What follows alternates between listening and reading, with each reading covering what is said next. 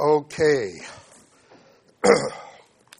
I got a cold last week after uh, the service, and so I've been fighting for air all week. We'll see how it goes today. Uh, I'm pre medicated, not premeditated, premedicated, so I think that'll be all right. Our discussions in Matthew are continuing the theme of the Sermon on the Mount, particularly those things related to the kingdom to come. Uh, last week we looked at Jesus entering Jerusalem and the events that indicated that Israel was not ready. In fact, the world was not ready for him. But that was not the only reason for the confusion. He was both the high priest of the new covenant, which would remove the sin of Jacob and of the whole world, but he is also the son of David and King Messiah.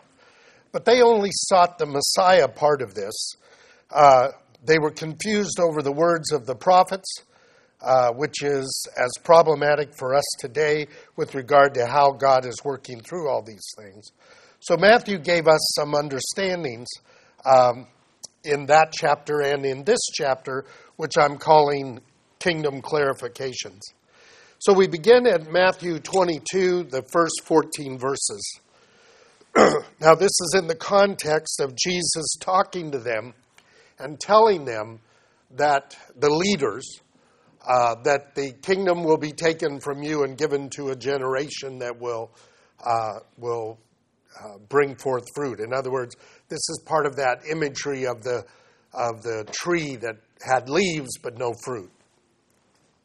So the parable goes this way Jesus spoke to them again in parables, saying, The kingdom of heaven may be compared to a king who gave a wedding feast for his son. And he sent out his slaves to call those who had been invited to the wedding feast, and they were unwilling to come. Again, he sent out other slaves, saying, Tell those who have been invited, Behold, I have prepared my dinner. My oxen and my fatted livestock are all butchered. Everything is ready. Come to the wedding feast. But they paid no attention and went their way, one to his own farm and another to his business. And the rest seized his slaves and mistreated them and killed them. But the king was enraged, and he sent his armies and destroyed those murderers and set their city on fire. Then he said to his servants, his slaves, The wedding is ready, but those who were invited were not worthy. Go therefore to the main highways, and as many as you find there, invite to the wedding feast. Those slaves went out into the street and gathered together all they found, both evil and good and the wedding hall was filled with dinner guests. But when the king came back to look over the dinner guests, he saw a man there who was not dressed in wedding clothes. And he said to him, Friend, how did you come in here without wedding clothes? And the man was speechless. And the king said to the servants, Bind him hand and foot, throw him into outer darkness, and the place there will be weeping and gnashing of teeth. For many are called, but few are chosen. now, this parable of the kingdom is both very clear and very difficult. It's clear in that the location of the parable makes it really clear what Jesus is talking about. The king, obviously, is God. And God had uh, established with his servants, who would be uh, the leadership of Israel, uh, his wedding feast and his messianic kingdom that was to come. And when he told them to be prepared through the ministry of John the Baptist, they simply ignored it. He sent his servants down through the time, uh, and he was, tr- the prophets would come and they would tell Israel to get ready and to obey the commandments and to do what God said and they beat some of them and they killed some of them.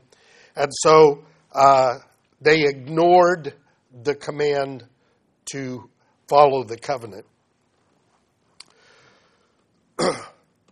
so he's now talking about when the wedding feast is ready for his son. Uh, he's going to send them out not to that leadership, which is not paying attention, but to the people in general. those who are good and those who are evil, who are simply given word that the celebration of the king's son's wedding is taking place. And so they do that. This is, in, in a sense, the gospel message going out. And it will fill the hallway for the wedding supper. But in there is someone, as the king is looking, who is not wearing wedding clothes. And he is now going to uh, address that. That's the part that's not as clear. Um, because this is where we run into a debate about what are the wedding clothes. This gospel that will come to first to Israel and then to the rest of the world will fill the wedding hall, uh, but will those from the good and evil that are called in there, will they respond appropriately? So, this statement made to the man without wedding clothes is debated about what are the wedding clothes. And there are some who believe that it's the profession of faith. And there are others who say, no, the scripture uses clothing as righteousness. And so he's not acting appropriate in that context. The reformers really tie this into election because of the last statement many are called, but few are chosen. But I think the church fathers got this right.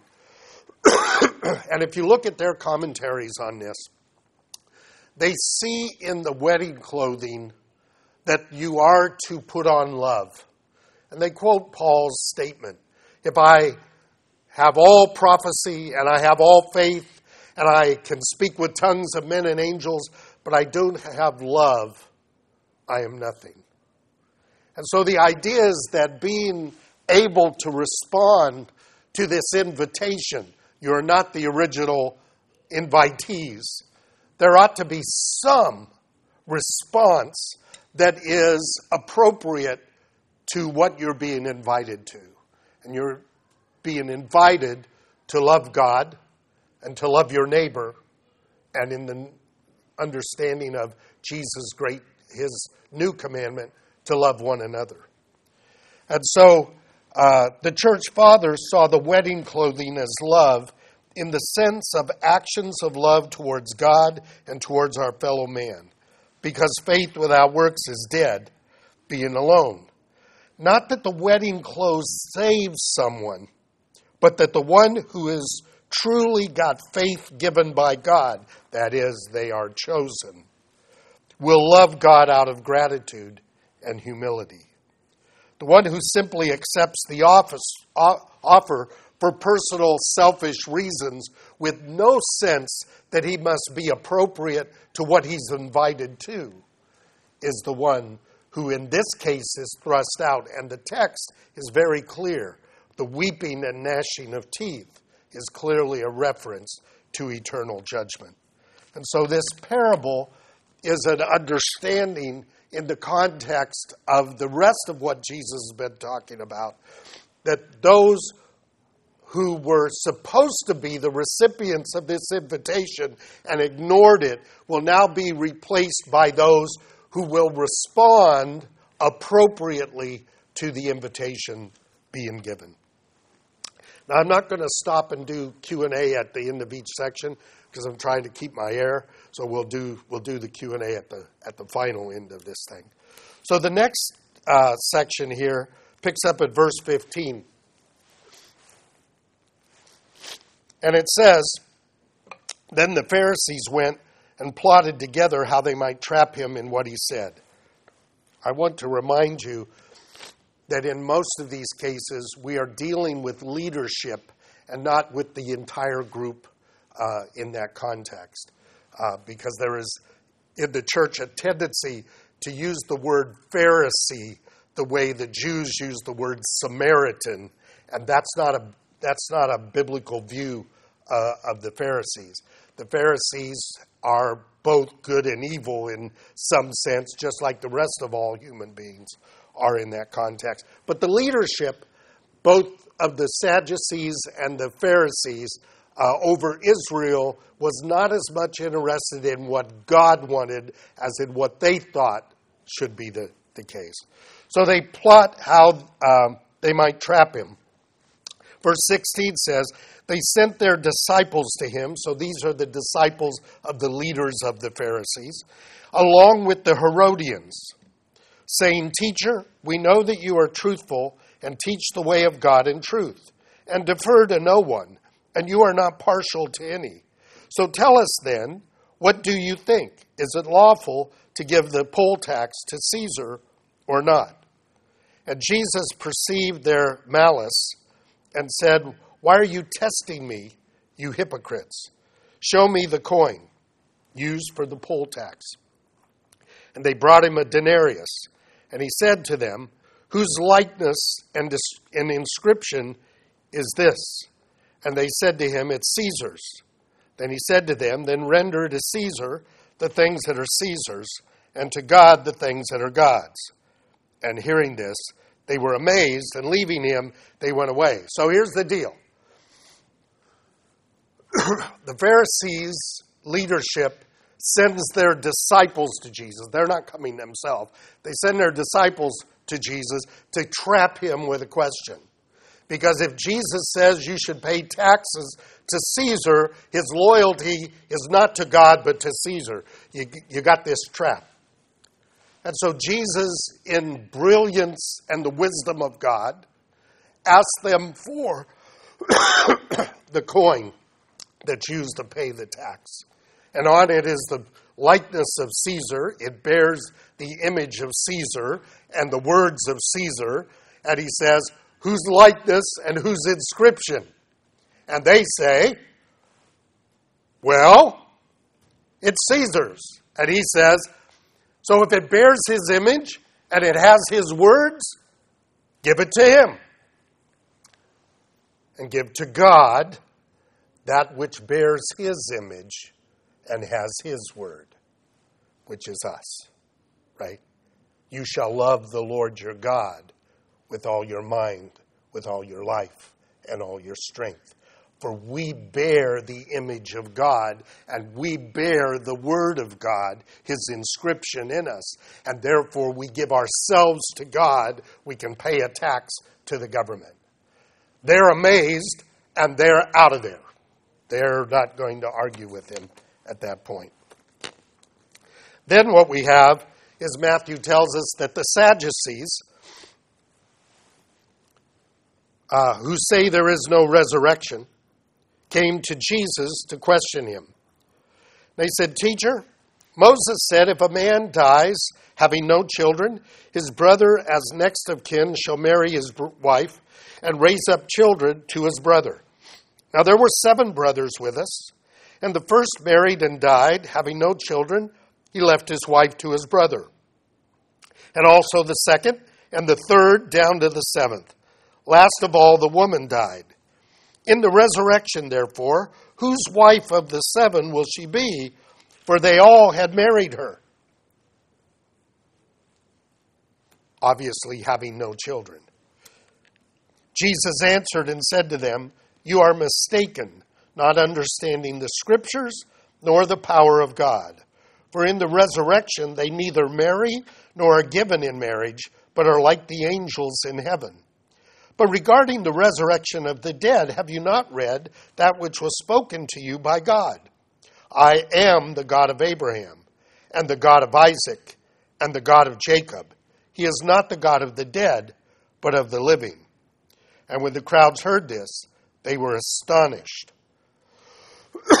now, this is one of those issues where the groups, Pharisees versus Sadducees, have differing beliefs.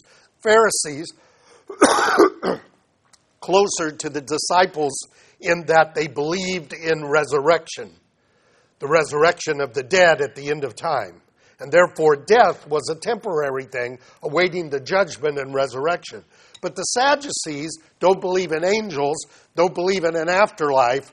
They just think this is it. That's one of the reasons they didn't want Jesus getting Rome upset with them. That's why the chief priests are the ones who give him over to Rome. They don't believe in resurrection. But they know the law of Moses and they know the commandments. And so they understood this levirate commandment as allowing for the next generation and the next generation and the next generation.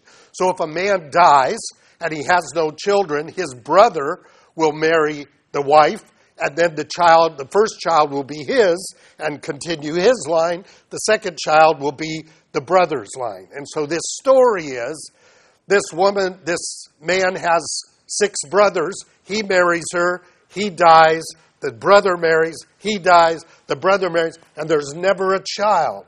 And therefore, whose wife is she going to be in the resurrection? You could almost hear them laughing.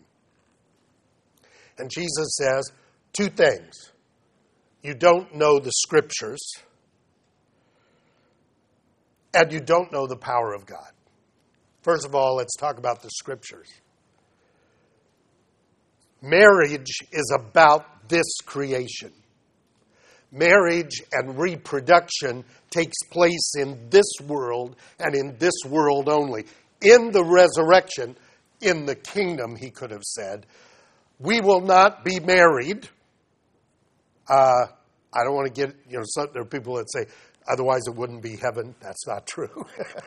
but the idea is that we will be in a resurrected state, and the need for procreation is not necessary because a generation won't die and the next generation come and then they die and the next generation comes because we will live on so there will be no marriage in heaven. That's not completely true.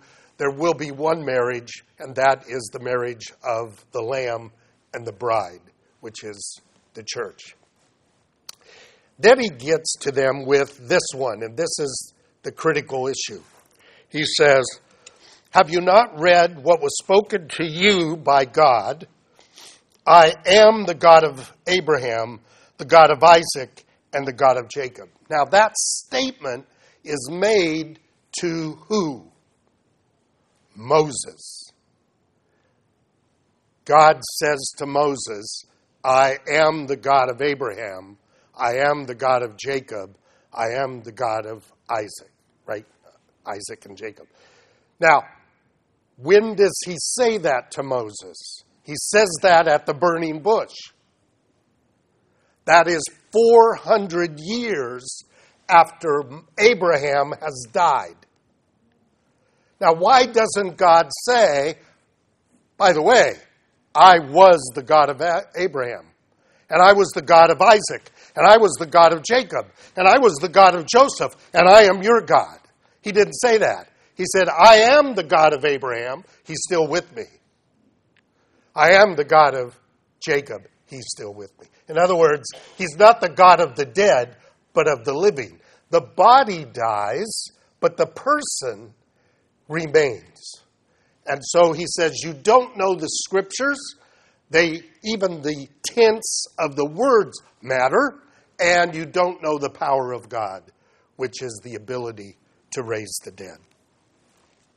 So now what we get is a statement in verse uh, 34. It says, When the Pharisees heard that Jesus had silenced the Sadducees, they gathered themselves together. And one of them, a lawyer, asked him a question, testing him. So now we get a Torah teacher who's doing this.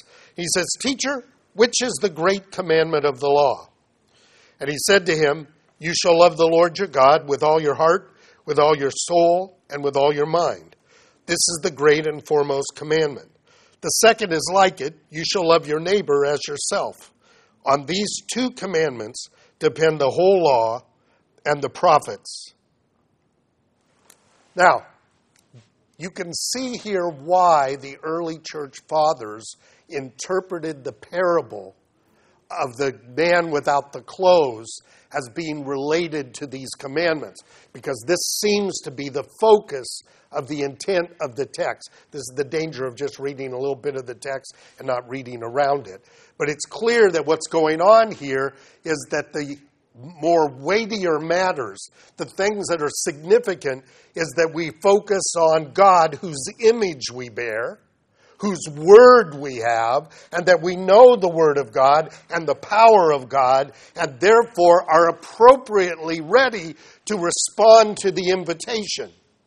If somebody invites you to a certain kind of uh, situation, you're going to dress appropriate for it if you respect and care and are focused on what's going on. If you're just saying, well, there'll be free food, so I'll dress any way I want and I'll go in as I want to, you're not really there for the event. And that's really what this parable thing is about. Now, Jesus is now going to turn the, the uh, tide on them. And we look at verse uh, 41. Now, while the Pharisees were gathered together, so they're, this gathering doesn't mean they went somewhere to meet. They're huddling, trying to talk. What do we say, road? You know, getting ready with that. So Jesus says to them, uh, What do you think about the Messiah, the Christ? Whose son is he? Well, they, they have the answer to that. He is the son of David. There is a struggle in Jewish historical thinking about the Messiah because there are biblical texts that sound like the Messiah suffers and maybe even dies, and then the Messiah is reigning, and they could not figure that out. This is one of the reasons why that generation and many generations of Israel struggle because if Jesus is the Messiah, and that's usually what we say to him, we believe that Jesus is the Messiah, and they'll think, well, if he's the Messiah, he's the son of David. If he's the son of David, then he is going to rule and reign, and the world will, the evil in the world will stop, and the lion, the wolf will lie down with the lamb, and the lamb won't be in the wolf, and all of that stuff should happen, and that hasn't happened. He can't be the Messiah. They are missing a piece. It's the piece that we sometimes miss because we pretend as if he's already ruling and reigning and doing all of that, and that's not true either. They're absolutely right about that. The things that the Messiah is supposed to do, Jesus hasn't completely done. Now, Christian theology says he does some things when he comes the first time, and he does some things when he comes the second time. But as we read the text earlier today, the announcements of the gospel writers are looking at him sitting on the throne of his father David. And that's the focus because that's the ultimate. But there's more to it than that. And Jesus is going to try to bring this out. He's already told them, You're not paying attention to the scriptures, you're not listening to the power of God. And so here's what he says. So he says to them, How then does David in the Spirit, that is, under inspiration, call him Adonai, call him Lord, saying, The Lord, that first Lord, is the uh, text uh, of the divine name. So it's the divine name of God. And the second Lord is Adonai in the, in the Hebrew. The Lord said to or Hashem said to Adonai, Sit at my right hand until I put your enemies beneath your feet. If David then calls him Adonai, how is he his son? The son does not call the father Adon, uh, the father does not call the son Adonai. The son calls the father Adonai, right? But that's not what's going on here. Now, he's quoting Psalm 110. I want you to turn to Psalm 110. Very important to understand in the biblical context. Whenever a verse is alluded to, it's usually kind of a hyperlink, and not simply a that's all the words we need. The assumption is that you know the rest of the text. And because you know the rest of the text, you have the impact of it. Now, I could do that with you with, with the 23rd Psalm easy. My cup runneth over, and you know all the rest that's connected to that, right? Because you have that memorized. But we don't do that with a lot of the scripture, but they did, and that's the kind of conversations that are going on. So in Psalm 110, we have these words Hashem, I'm using that for the divine name, says to my Adonai, Sit at my right hand until I make your enemies a footstool for your feet. Hashem will stretch forth your strong scepter from Zion, saying, Rule in the midst of your enemies. So God will tell this one called Adonai to rule in the midst of your enemies. Your people will volunteer freely in the day of your power. In holy array, oh, holy array? What is that? Proper clothing. See the context? In holy array from the womb of the dawn, your youth are to you as the dew. The Lord has sworn and will not change his mind. This is the part they're missing. You are a priest forever according to the order of Melchizedek or Melchizedek. Hashem is at your right hand. He will shatter kings in the day of his wrath. He will judge among the nations. He will fill them with corpses, will shatter the chief men over the broad country. He will drink from the brook by the wayside. Therefore, he, meaning the Lord, will lift up his head. The imagery here is that this one that David calls Adonai is the one that is the Messiah.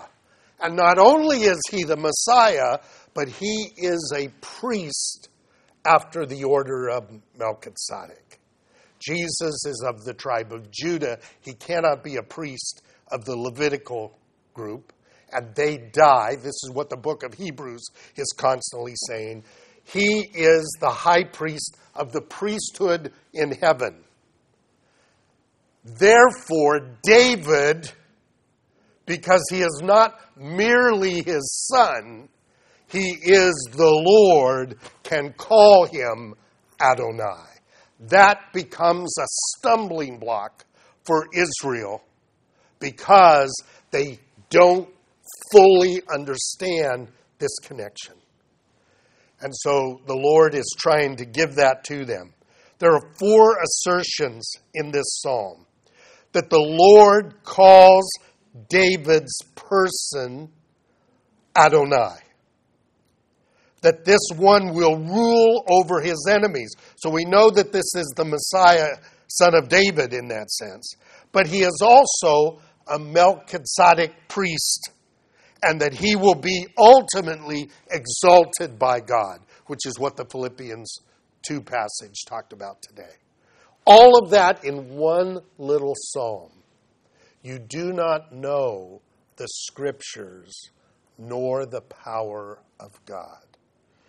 Now, that is a condemnation of the Pharisees at the time of Jesus, at least their leadership. I would say that that's probably also a serious problem for us.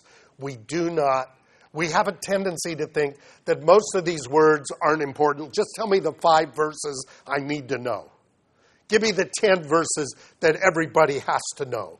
And the reality is, God gave us 66 books, and we ought to be poring over them. And as you do that, and I know many of you do that, every time you read, you go, oh, and that's connected here. And you begin, it begins to move from kind of a one dimensional thing to multi dimensional to a movement to depth that you didn't see before and you wondered how you didn't see it. And then you suspect that there's a greater depth and a greater understanding. I don't know what it does for you, but what it does for me is it tends to make me not trust that where I am in my knowledge of the Word is close to the end. I'm nearer to the end than when I first started, but I'm still a babe in the word of righteousness. And I'm needing to make sure that I go through it and go through it and I look for it to teach me instead of just looking for a verse that proves what I already believe, which is a tendency we have in the church. Now, they're not able to answer this. They are understanding the Torah's greatest commandment, and they know that the Messiah is the son of David. They have knowledge of the law and the prophets, but they don't fully know the scriptures nor the power of God. And I think that should behoove us to work on that ourselves. And we're going to see that Jesus is going to move into explaining this hypocrisy that these Pharisees are doing. Remember, he said, "Be careful of of the uh, that you don't get taken in by their hypocrisy." Uh, I I think we sometimes follow after that hypocrisy. We're going to talk about that next week. Uh, but I think it's really important to see these entire chapters together so that we begin to see that these are not just little, they just, here's a little event of Jesus, and here's a little event of Jesus, and here's a little event of Jesus. The gospel writers are weaving together in the life of Jesus and in his ministry and words all of the scriptures in order for us to have a fuller, richer understanding. So even though we're going through Advent and we've done it before and we've read these verses before, I'm telling you there is more to see if you'll look at them with eyes of faith and in humility. So I'm hoping that that uh, is helpful. Let's go to the Lord in prayer, then we'll do a, a Q&A, and then we'll be done because I'm out of air.